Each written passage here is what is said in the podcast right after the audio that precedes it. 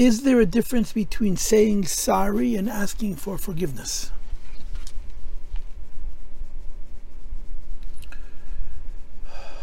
The first question is what is the halacha criteria for saying sorry and asking for forgiveness? In other words, this is not just a psychological and an emotional thing, this is a law, a din in Torah.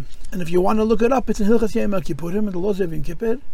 There's an entire simon which is dedicated to Chavere that you have to appease and you have to make amends with your friends before Yom Kippurim.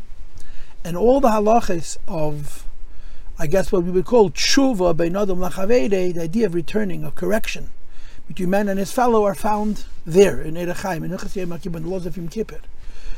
So, from a perspective of halacha, the obligation that we have if we've wronged somebody is to get them to forgive us, to appease them. That's what, pius means, to, to appease them. And that's much more than saying, I'm sorry. That's asking for forgiveness. So, I wonder from the outset, from a perspective of halacha, whether there is such a thing in Torah as saying I'm sorry. When a person wrongs somebody else and says I'm sorry, and that person remains hurt, what have they accomplished from a perspective of Jewish law? It's not nothing, um, because you have to assume that if a person says I'm sorry, they mean it, and if they say it, and they mean it then there's a certain amount of remorse, a certain amount of tshuva inside of themselves. And if this were between man and God, that would be sufficient because God, Ha'adam Yiraleinayim, but the Shem Yiraleinayim, God Almighty sees into the heart. And God knows that when a person says, I'm sorry, and they're sincere about it, there is contrition, there is charata, there is regret, which is a process, an aspect in the tshuva process. But Adam Yiraleinayim, a person can only know what he sees with his eyes.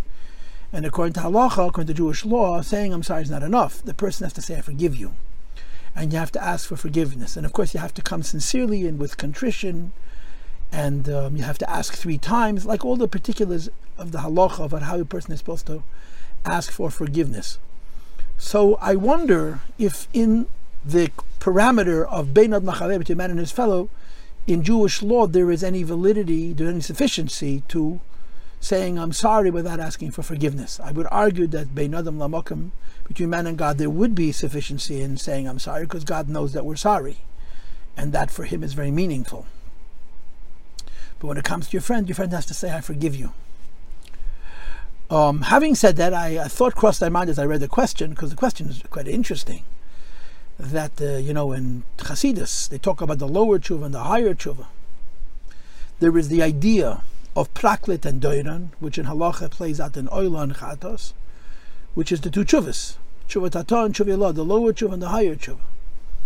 The lower tshuva is where I uh, uh, attempt to atone for my sin, and the higher tshuva is where I attempt to strengthen my bonds with HaKadosh Baruch Hu, to strengthen my connection to HaKadosh Baruch Hu. So the Chazal explain, the Gemara explains, Al brings it in Tanya, and gets a tshuva that when you wrong somebody else, the first thing you want them to do is to for, get them to forgive you. That's called pius. After they've forgiven you, now you want to return to their graces. This is called doiren, a gift, an offering. So I guess what I'm trying to do is to perhaps compare the difference between saying I'm sorry and asking for forgiveness as the difference on a lower level between the lower tshuva and the higher tshuva. Saying I'm sorry is removing our guilt, but it's not um, addressing the other person's pain.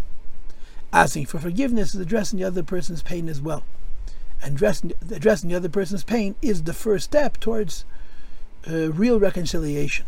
But I'm saying this just to be uh, creative, if such a thing is permitted.